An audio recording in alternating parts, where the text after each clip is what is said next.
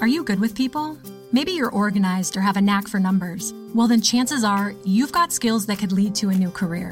A Google Career Certificate can help you get a foot in the door with top employers in fast growing fields like IT support, project management, data analytics, and user experience design.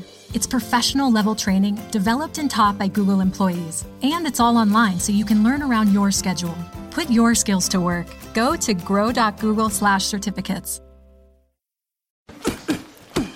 That's for my crazy day. My packed commute, all those unread emails in my inbox. But I'm getting stronger, faster, and pushing myself further every day. I don't care if I'm not like everyone else. This punching bag is the best way to end my day. Fearless is knowing yoga isn't your style. That's the power of the Blue Cross and Blue Shield Federal Employee Program. Learn more about our healthy benefits at fepblue.org slash get more.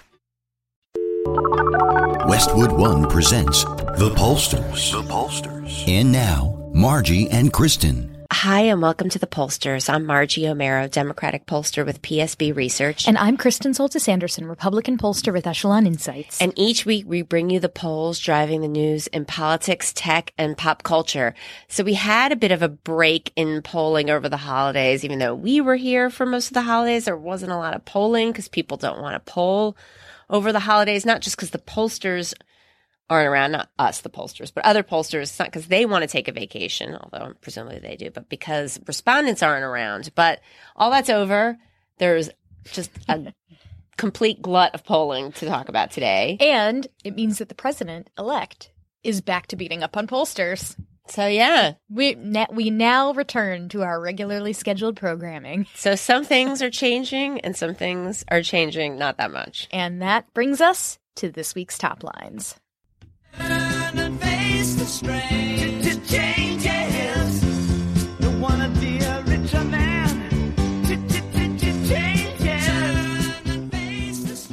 Turn and face the strange. Changes are coming to Washington. Obama is exiting stage left, but how will he be remembered? We'll take a look at polling on how people are already beginning to interpret Obama's likely legacy. Then, if Obama is leaving, Trump is coming to town, but there's no honeymoon for Trump, it seems. Is 40% job approval the new 50% job approval? What are voters the most excited and worried about? Is all change good change? We'll take a look at where voters stand on issues like Russia and Obamacare. And plus, who do we think will be the last man standing in potential showdowns with congressional congressional Republicans. Last but not least, some of you may be traveling to the inauguration. Some of you may be traveling to get away from the inauguration. Uh, we'll or talk- traveling to the march or traveling to the march, we'll be talking a little bit about travel beefs, a topic that we have discussed on the show before, but that really bears bringing back up with some fresh data. Evergreen tweets. Oh, yes. yes. But first, this episode is brought to you by ziprecruiter.com. Are you hiring? Do you know where to post your job to find the best candidates? Posting your job in one place isn't enough to find quality candidates. If you want to find the perfect hire, you need to post your job on all the top job sites. But now you can. With ziprecruiter.com, you can post your job to 200 plus job sites, including social media networks like Facebook and Twitter, all with a single click. Find candidates in any city or industry nationwide. Just post once and watch your qualified candidates roll in to ZipRecruiter's easy to use interface. No juggling emails or calls to your office. Quickly screen candidates, rate them, and hire the right person fast. Find out today why ZipRecruiter has been used by Fortune 100 companies and thousands of small and medium sized businesses. And right now, our listeners can post jobs on ZipRecruiter for free if you go to ziprecruiter.com slash free trial. Again, that's ziprecruiter.com slash free trial. You can try it for free as free trial would suggest. So again, that is ziprecruiter.com slash free trial. Cool. Well, we have a pretty interesting poll of the week. This made a lot of buzz. Really cool one. The folks at Perry I don't know if it's Perry Undem or Perry Undem, but they are, um, we have a lot of pals in common with those folks and they've done some really interesting polling on policy for foundations. They've done some polling for Vox and now there was this poll that they've, um, I think worked with, uh, NORC on, uh, and it was in the Times, this story in the Times and it it bounced around quite quickly once we posted it. There's so much in there. So the main headline that people got a real, you know, on the left, ladies got a real yuck about is Republican men say it's a better time to be a woman than a man. I don't know. I mean, if I guess everybody thinks it's a better time to be somebody else, The then- grass is always greener. Yeah, overall, only about 37% of respondents said it was a good time to be a woman. Fewer thought it was a good time to be a minority woman. A quarter said it was a good time to be a Latina. 11% said it was a good time to be a Muslim woman. But over half of Republican men say it was a good time to be a woman. Only 41% thought it was a good time to be a man. This reminds me. There's a Simpsons quote. I'm back to the Simpsons again after my my like love letter to Lisa Simpson. A Uh, few It's weeks ago. I think we could express all public opinion through New Yorker cartoons and Simpsons quotes. There's there is uh, a quote. My husband uses this quote a lot, and so I'm going to butcher it because it's like a game of telephone. I'm hearing it from him, but it's something like. I'm a white male aged 18 to 34. All my ideas are great and everyone listens to what I have to say. Like That's what this reminds me of. He makes that joke a lot. I'm a white male aged 18 to 34. Everything I say is genius. That's right. That's exactly right. We, Um. we, we go on the left and call that privilege. That's, you know, I know it's that, that word strikes some as nails on a chalkboard, but that's what that is. And um, you see, you know, it's definitely an interesting poll results because they asked women how often do you feel unsafe personally? How often do you feel judged as a sexual object, which is a pretty direct phrase here. How often do you hear sexist language? How often do you feel you're treated with less respect because you're a woman? And for all these, women are far more likely to say, yep, this has happened to me frequently or once in a while. Men asked about the women in their lives. And you have fewer men say that that's happened to the women in their lives. They're not, you know, they're not talking about their perception of it. They're asking about very directly about the women in their lives. So that's, I, I think a good way to actually to make sure you're talking about someone that you personally know as opposed to kind of society at large. And that makes the women's version of those questions very comparable to the men's version. One thing that strikes me about this is it's asking about, you know, is it a good time to be a Latina? Is it a good time to be uh, a minority woman? Um, you know, there are, and I, I think this is interesting because good time compared to what? Are you saying good time just objectively? You know, Right. Is it a good or a bad time, or was there some better time to be a minority woman? Was there Right. some better time to be a Muslim woman? Um, that we are comparing it to. So that's kind of an interesting framing of the question. Um, and then Hmm. You That's also good. have these questions about things uh, like uh, abortion policy, birth control. This is the column I wrote in the Examiner today. It was sort of urging folks in the pro life community to get excited about the decline in the abortion rate because by giving more women access to contraception, if abortion's less necessary, that should be a win. And like, I don't think that some pro life leaders are taking this as a win. That Right. That they I only mean, celebrate like restrictions. And so this Do they are they like? Thank goodness we have all these trap laws around the country because that's what's causing Well, the the, so the abortion rate to NPR did a whole story about this new stat that said that like the abortion rate in America is the lowest it's been since 1973, and the Guttmacher Institute, who did the study, said it's actually mostly because women have more access to what's called LARCs, long-acting reversible Right. contraception. Um, that some of it is that in some these states- IUDs, people. That's IUDs and Norplant Yes, for those who. uh, yes, any any kind of contraception that you don't have to like remember every day, right. and that should you decide you want to have children, you can change your mind, and it Right. pretty quickly flips back to you being able to have kids. Um, so th- uh, all- all of which is to say, in the article, they interviewed like a leader from a pro life organization who was like, "No, no, no, we as a movement are going to take credit for this because we've pushed all of these new laws." And my whole column is like, "Guys, take the win. If if abortion is declining because there's less demand, like." You should Isn't that count- the goal? isn't that the goal? Like you should count that as a win. And so anyhow, I, I'm also I'm on the board of uh, an organization that's very big on like promoting, um, making sure women have access to contraception if they need it. Um, and here, this is pretty interesting. They ask about policies. Well, first of all, they ask about policies concerning reproductive rights, and they find 43% of Republicans and 82% of Democrats said they supported work toward protecting a woman's right to abortion. Um, but 40% of Republicans and 80% of Democrats opposed getting rid of the part of Obamacare that offers birth control without a copay. Yeah. So, I mean, there's a big partisan gap there, but that is still 40% of Republicans Yeah. who say, uh, why, why don't we not take that away? So, yeah, I mean, and there's more stuff in here too. 89% of respondents, I'm assuming pretty large numbers of Republicans. Yes, here it says 86 and some other ones. Equal pay laws, child care, supported paid. it's the Ivanka family- agenda.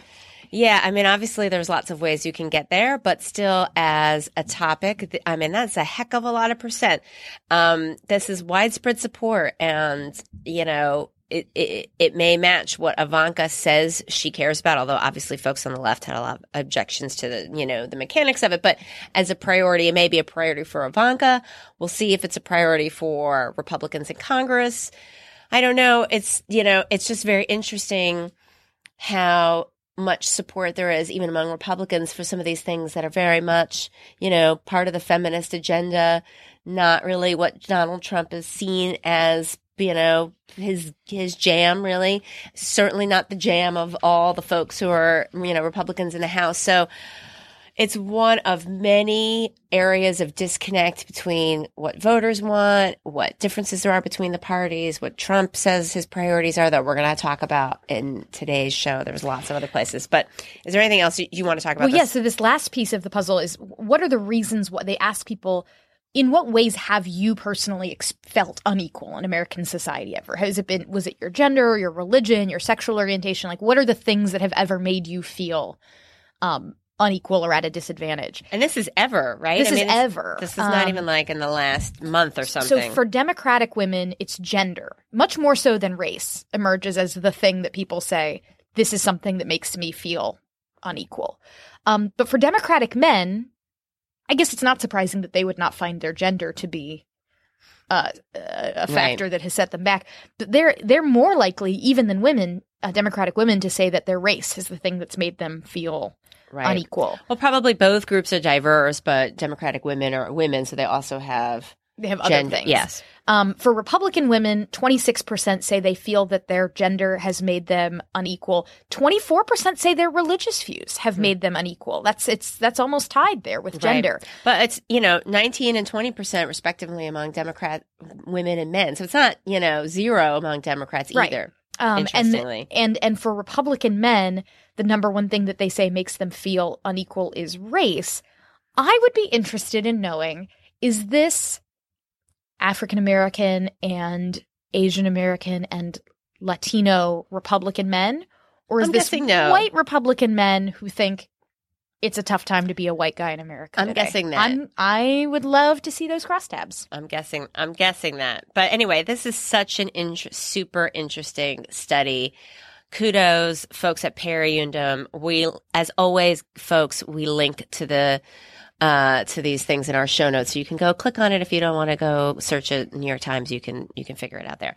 Um, so in, now we're on to the big news of what's going on this week, which is you know the change changing of the guard and what that means for Obama, what the polling shows about Obama's legacy, what that means for the incoming uh, president elect. And we talked about this a little bit last week, but there's still more polling on it this week um, about how Obama's numbers are really strong. They've really rebounded. I mean, they were strong over the course of the election, but now they've really, you know, he's got 55% approval ratings.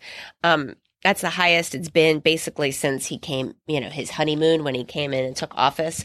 Um, he, uh, he is, you know, a- just about, I mean, he has you know reasonably strong ratings in terms of how people assume his presidency will go down. This is from Gallup. You have almost half say history will find him outstanding or above average. That puts him a little bit above Bill Clinton. It puts him below Eisenhower and Reagan and Kennedy only for that number, but he's got a higher below average poor than some of these other than more of these presidents so he's got a kind of polarizing figure there so he's got about a little over a third say he'll go down as uh, below average or poor um, president um, and that gives him a higher number than basically everybody except George W. Bush and Nixon. So higher numbers for excellent than most, also higher numbers for below average and poor than most, which is you know, I guess to be expected given the given the climate. Um, I, think what's interesting is looking at how people view. So clearly, people feel good about Obama, right? I mean, they feel better about Obama than they have. They feel better about Obama than most other presidents, not all. But at the same time, people feel that they want to see Trump take lots of different issues in a di- totally different direction. At the same time as that, they also feel like their own personal situations have rebounded somewhat. So all of those things are very much at odds with each other. Um, it's just a confusing, you know, inconsistent, but you know, still the reality of where the public is. They don't dislike Obama, but they want to try something new.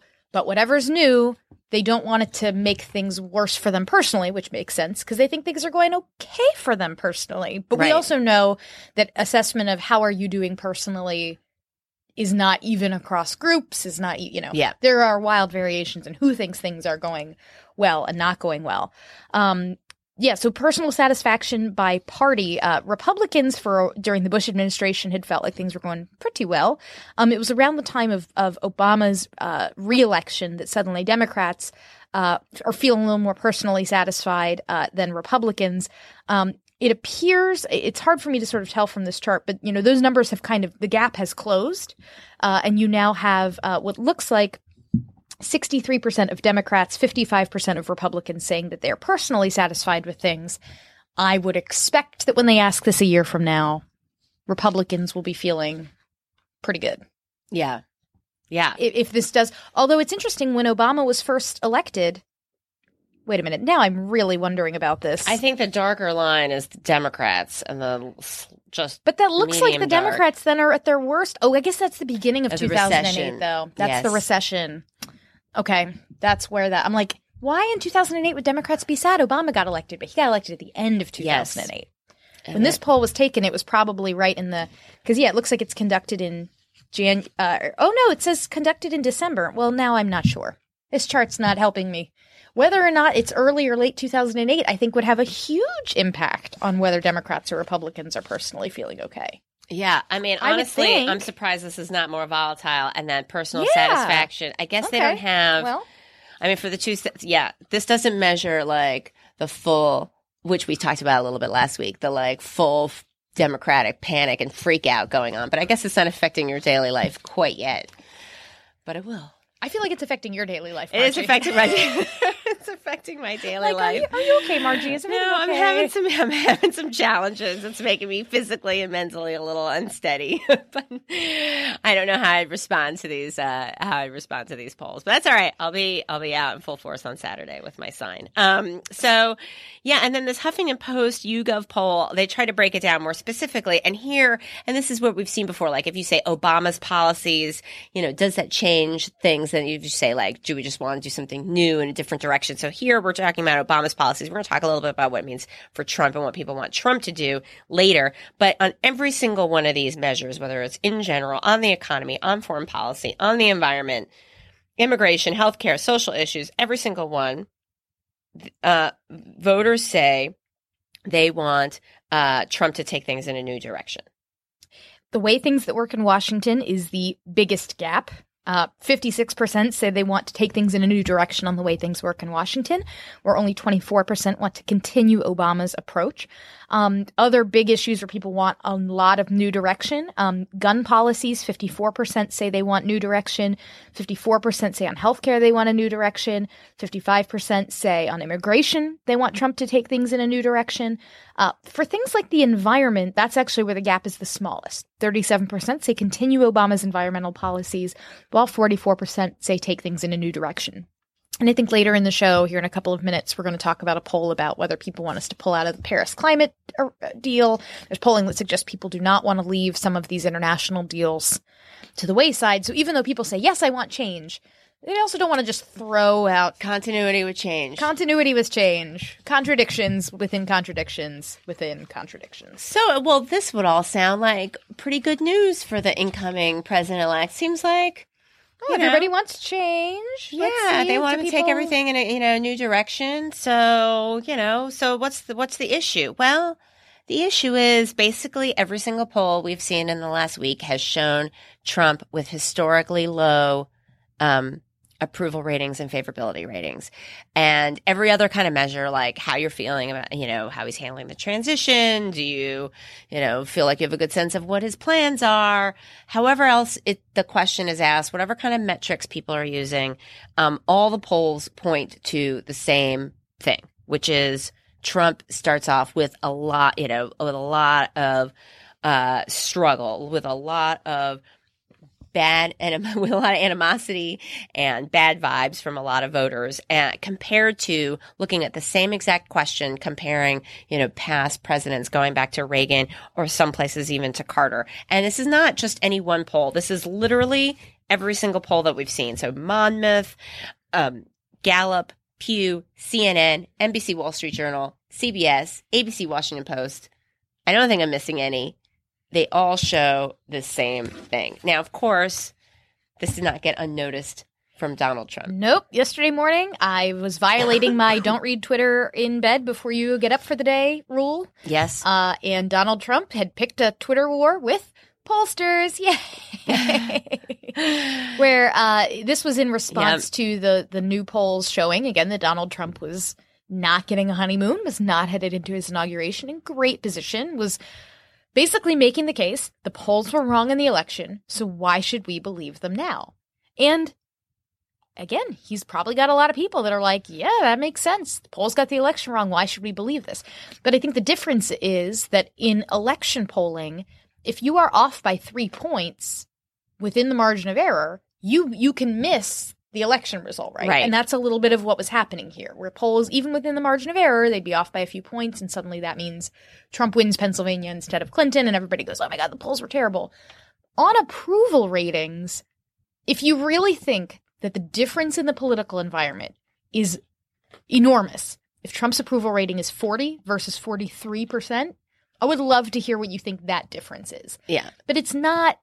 Hey, guess what? He's still the least popular. He- Even if you give it six points, right? Even if you say, and okay, the national polls, by the way, in the election were right on. So there was state level polling, but forget all that, right? Let's not even quibble with the facts, you know, these so called facts. Let's just say, you're right, Trump. The polls are off by around six points. You're still the least popular incoming president. this is the the wonder of polling that is not just about the ballot test is that we sort of get that when we say these numbers Trump's approval rating is 40% we know that if we actually went out and read the minds of every person in America it might not be that exactly 40% approve or disapprove of him.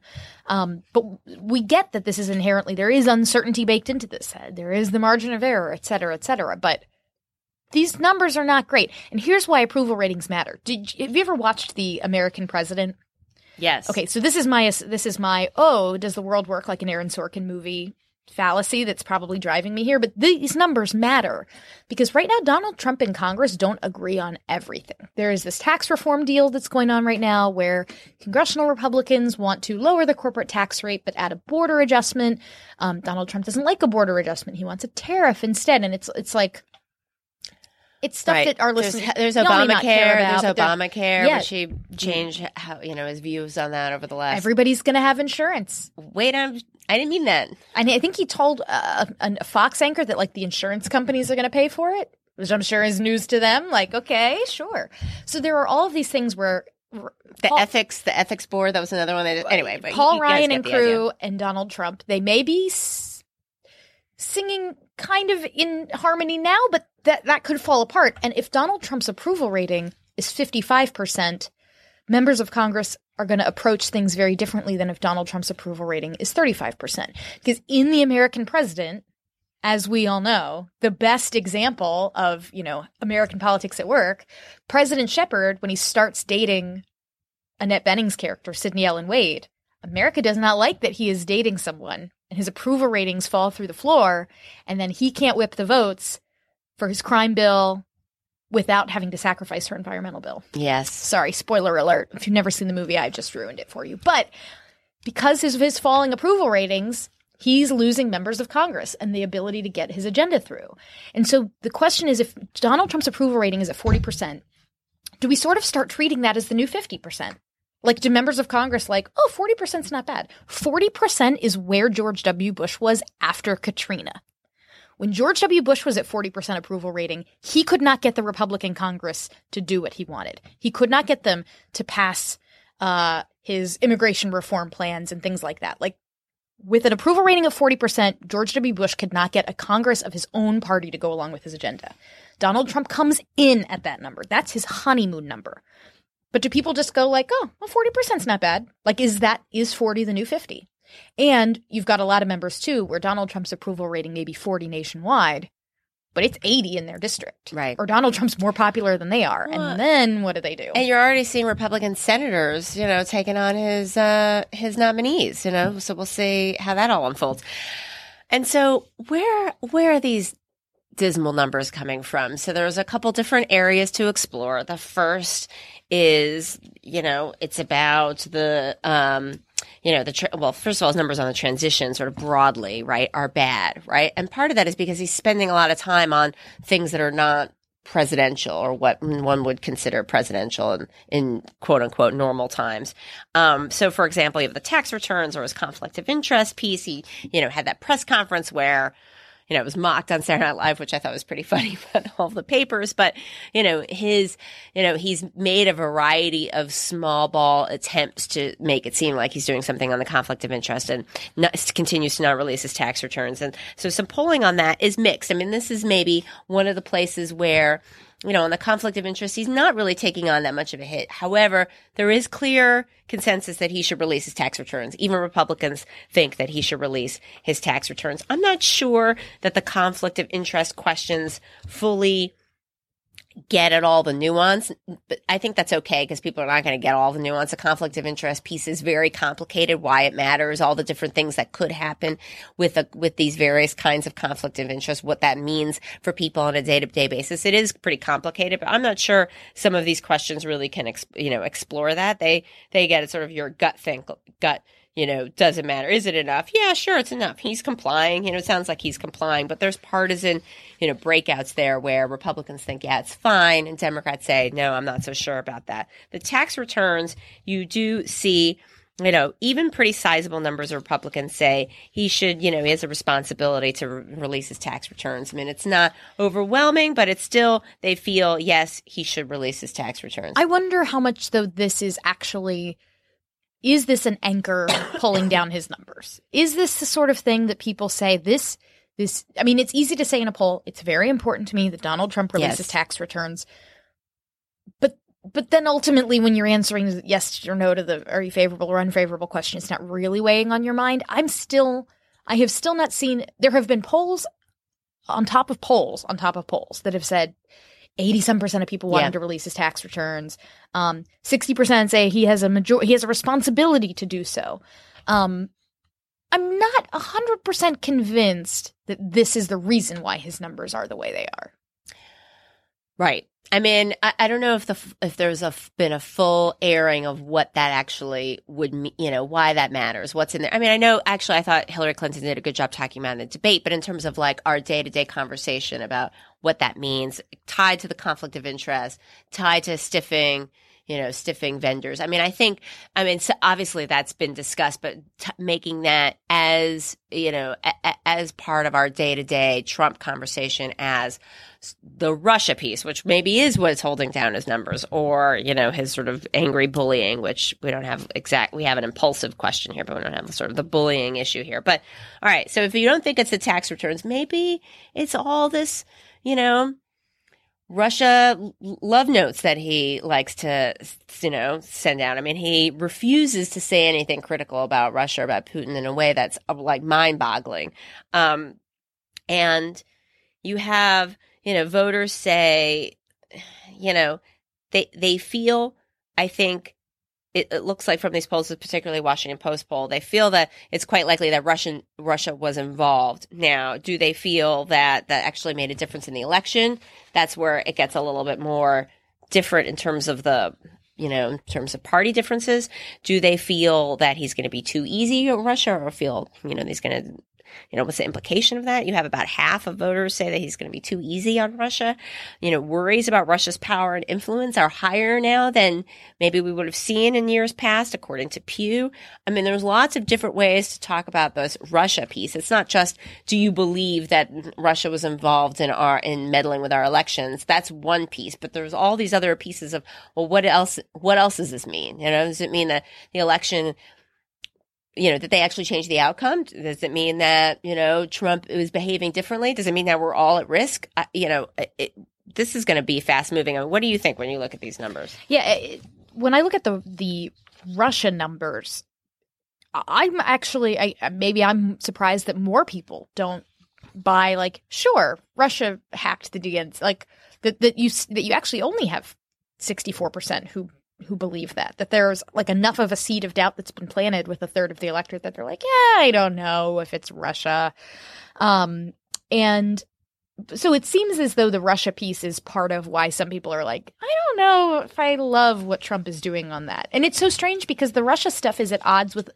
even some of his cabinet appointments. I mean, there was daylight between the nice how Trump is like, ah, Putin and Merkel, they're on the same footing with me, which is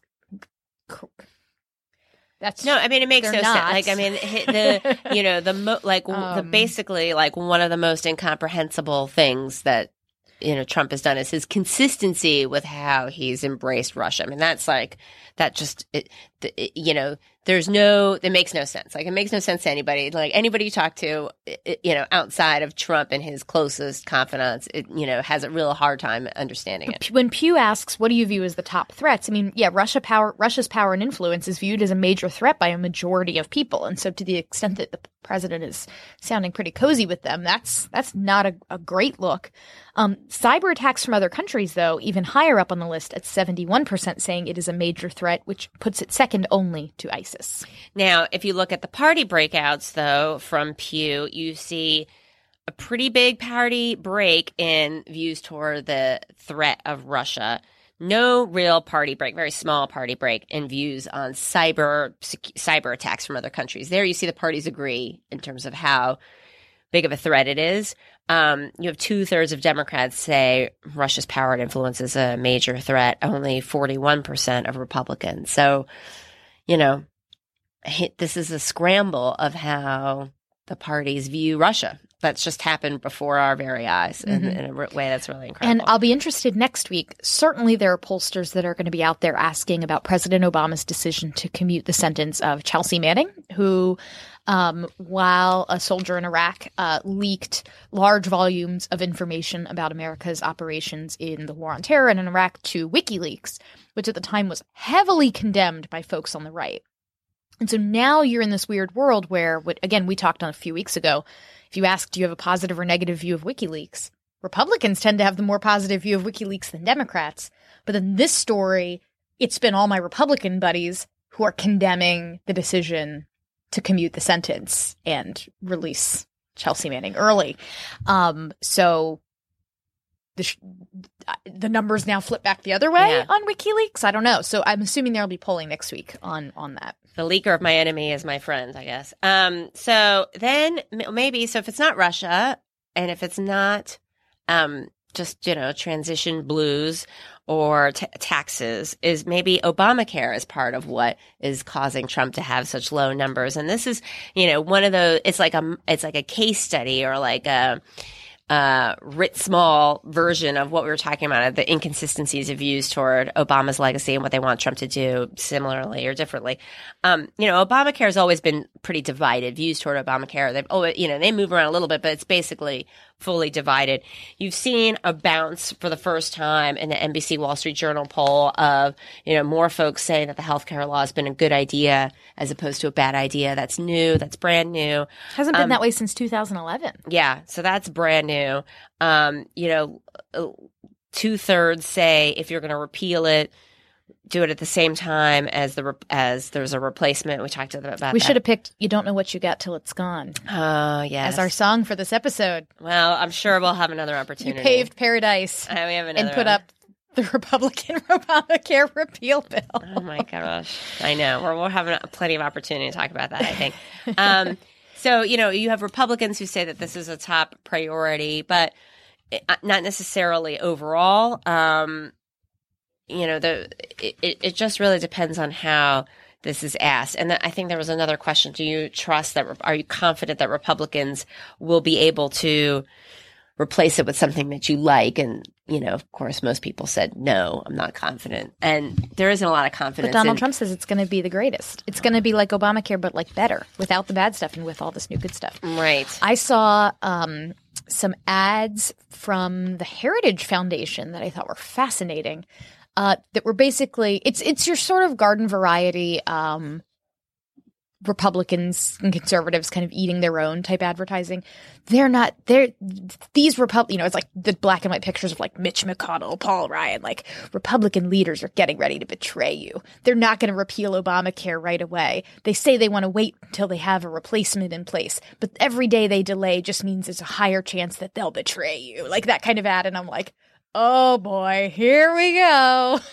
this is gonna be a ride. What happens when it's Donald Trump? By the way, Those Republicans wanting to like- delay the like there's a kicking party 18 at million Heritage people last off. Like healthcare. Heritage has had a huge role in the Trump transition, helping to fill these agencies and these landing teams. Like Trump and Heritage are simpatico.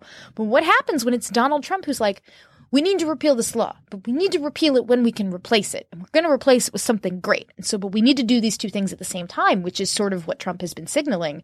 That is very at odds with the like, Mitch McConnell's about to betray you, like ads that I saw. So I'm like, oh, this is going to be fun. Well, I mean, too, but you know, the other thing is like he's looking for what people want. He's not, you know, a conservative purist, right? So for some of these things where Republican purists say we should repeal and just, you know, charge ahead, that's if it's not popular, then it's not going to be his thing. So, um, you know, Medicare is another one just to kind of sidebar for a second. This was from Politico along with the Harvard Chan School of Public Health. They had a big survey out this past week.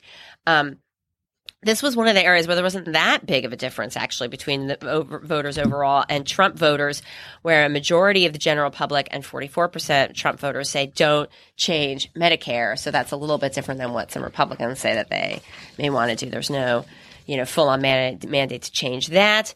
Um, so is it maybe issues more broadly that people feel that they don't agree with Trump or his priorities on? I mean, the Pew poll show that a majority disapprove of how Trump has done explaining his plans for the future to the American people. But then if you look at what kind of job do you think do you expect Trump to do on a variety of issues? I mean, some of these things, this is from the Washington Post poll, like half of the stuff on this list, over half say they think he's going to do an excellent or good job on. the economy, creating jobs, and dealing with terrorism were always his sweet spot Yes. in the campaign. Yeah. So that hasn't changed. Those those are the top three things that people think he's going to do a good job on.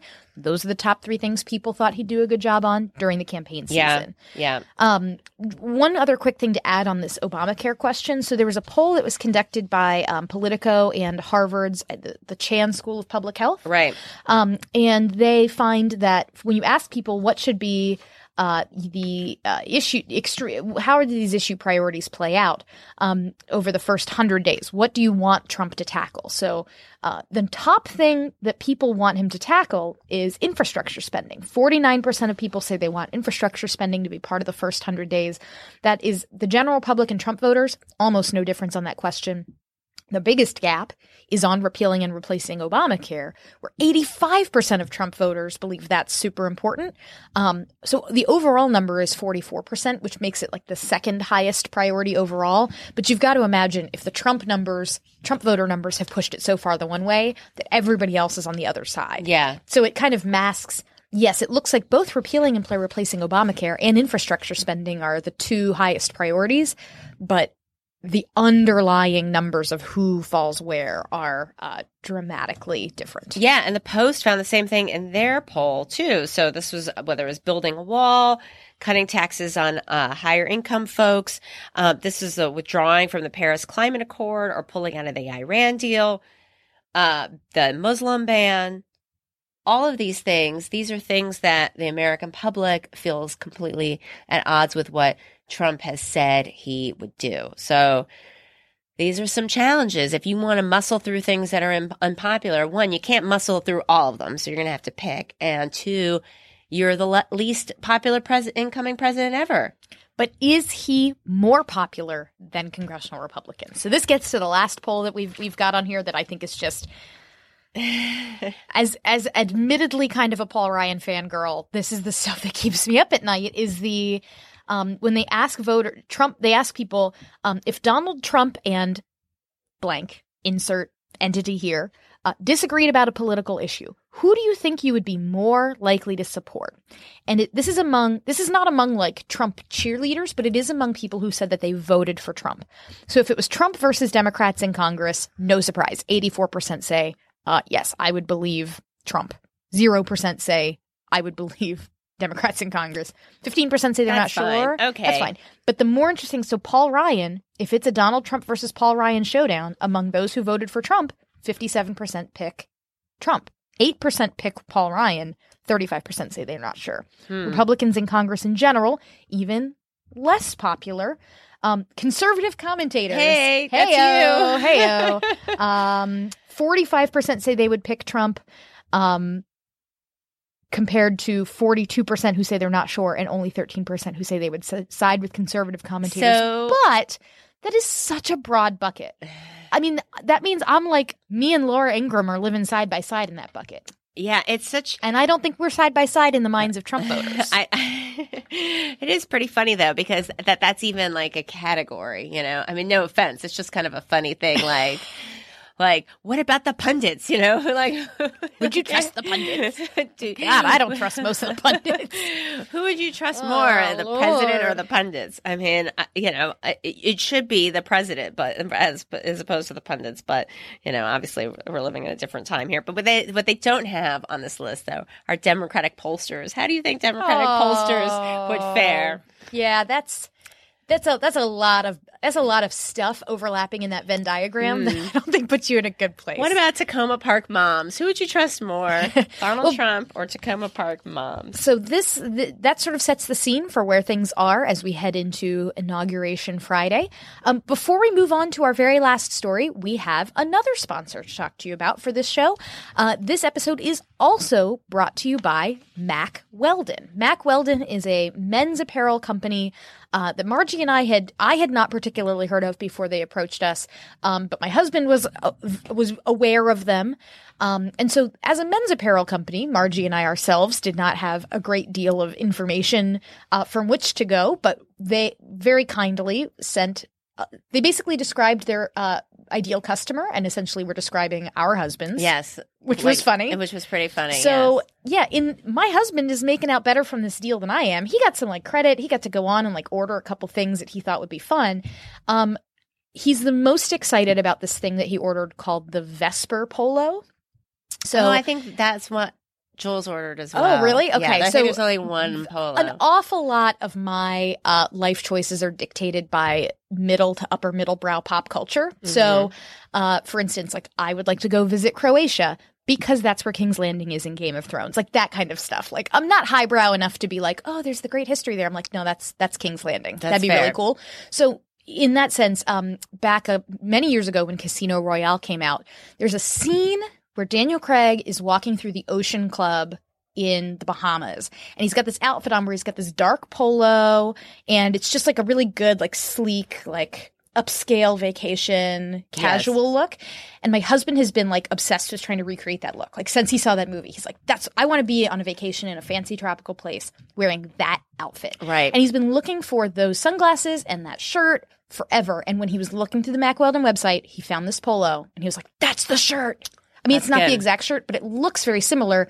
And it's called the Vesper Polo, which Vesper is the name of Bond's girlfriend in Right, the movie. right, So. I'm assuming that the Mack Weldon folks also piece that together. And like we're talking about very freakishly exactly micro targeting. I mean, it's funny because I, for a long time, was looking for the dress that the the Bahamas woman, not the main girlfriend, but the Bahamas Oh, like the- like the silk- Yeah, yeah, Yeah, so yeah, that yeah, that's so a- anyway, that's but that's not dress. sold by Mack Weldon. That's you're gonna have to go someplace else for that. but But, so anyway, I, can say he Chris was very excited about his shirt. And you said Jules is going to get his stuff. yeah, soon, I so can- I ordered it for Jules, and I don't order.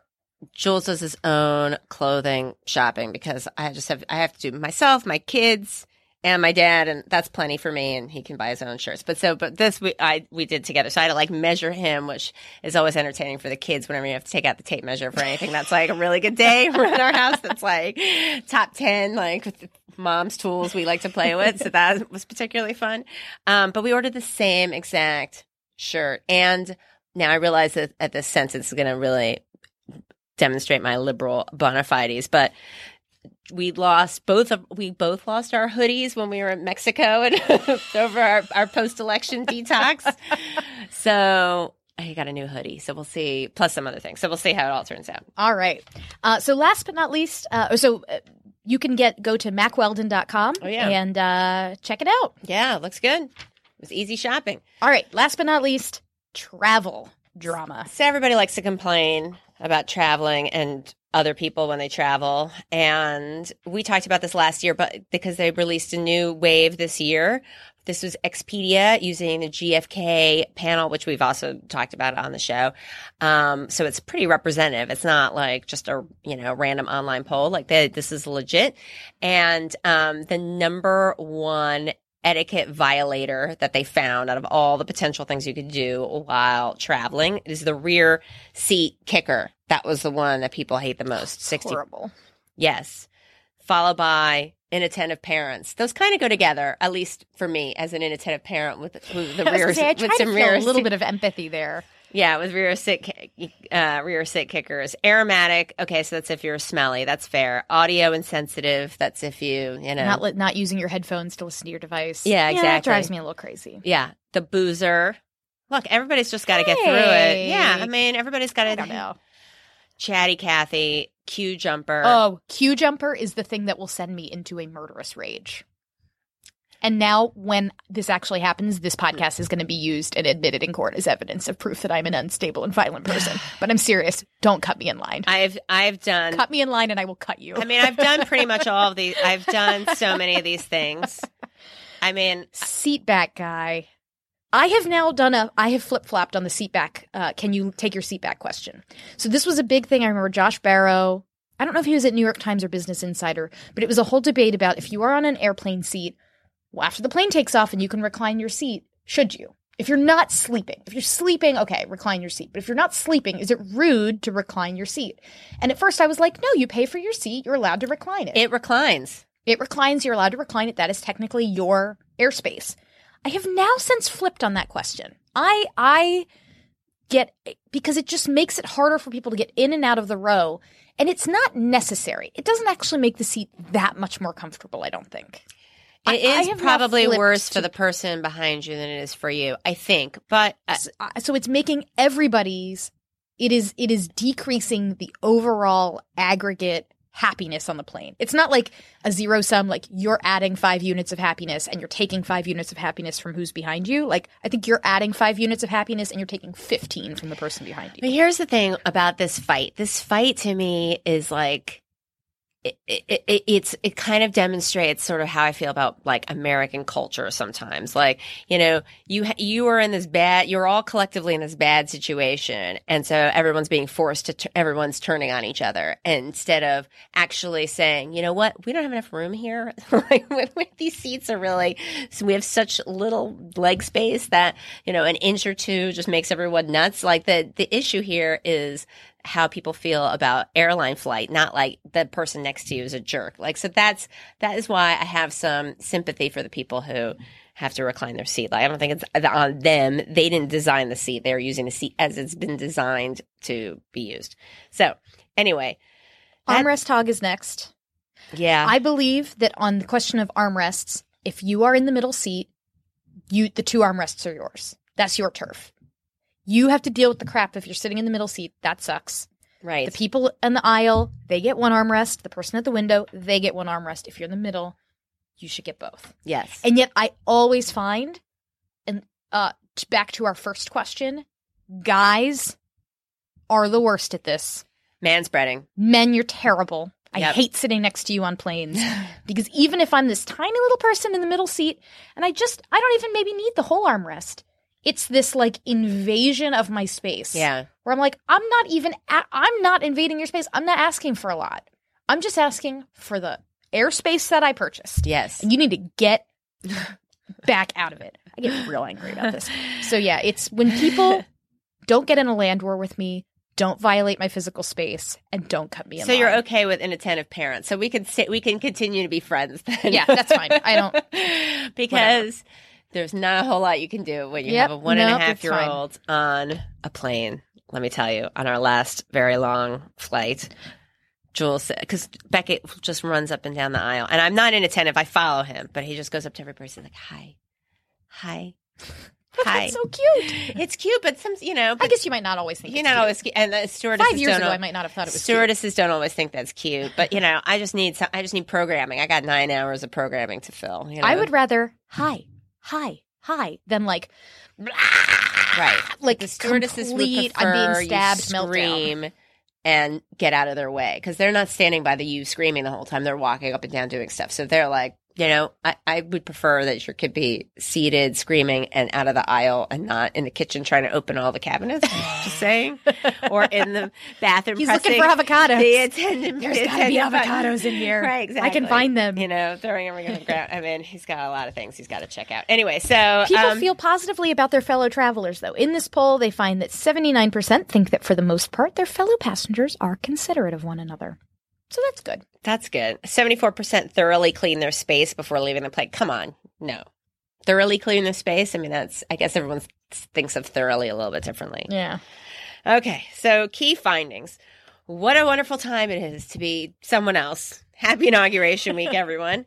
I know Obama leaves office with strong ratings, but with voters wanting to see Trump take everything in a different direction. Good luck sorting through that. It'll take strong political capital or maybe historically low favorable ratings. And in the meantime, I'm going to focus on improving what I can about myself, like being a more considerate traveler. You can find us on Twitter at, at the pollsters. Individually, we're at Margie Omero and at Soltis Anderson. Find us on Facebook, where we post links throughout the week to the stories we might be discussing in upcoming shows. You can also find us at www.thepollsters.com, where we have a link to all of the incredible polling resources that are out there that we think you might find interesting. Don't forget to tweet at us. Let us know what you're thinking. Write a review. We love hearing from you and your reviews. Yeah, we Rate haven't had the a review since December. Yeah, share. And we know there are new listeners out there. We know not all of you have been longtime folks. Welcome to the club. If you like what you're hearing, tell the world, tell a friend. I really like, by the way, when folks out and about tell me that they like the show, yeah. which happens far more often for this show than any TV stuff. I was just at a coffee on my way over here talking to, uh, talking to a, a colleague in conservative commentator space, uh, and someone just randomly walked up to our table and was like, "Hey, the pollsters, keep That it up!" and so walked away. And I was like, "I feel so awesome right now." That is so awesome. Right. Because this is, you know, an audio show. So that's particularly cool. But our faces are like, they're on the cover. literally on mugs. Yeah. That's true. we're not narcissists. I swear. yeah, that's true. Fair point. Okay. Well, thanks. Thanks, everybody. Bye. A Westwood One podcast production.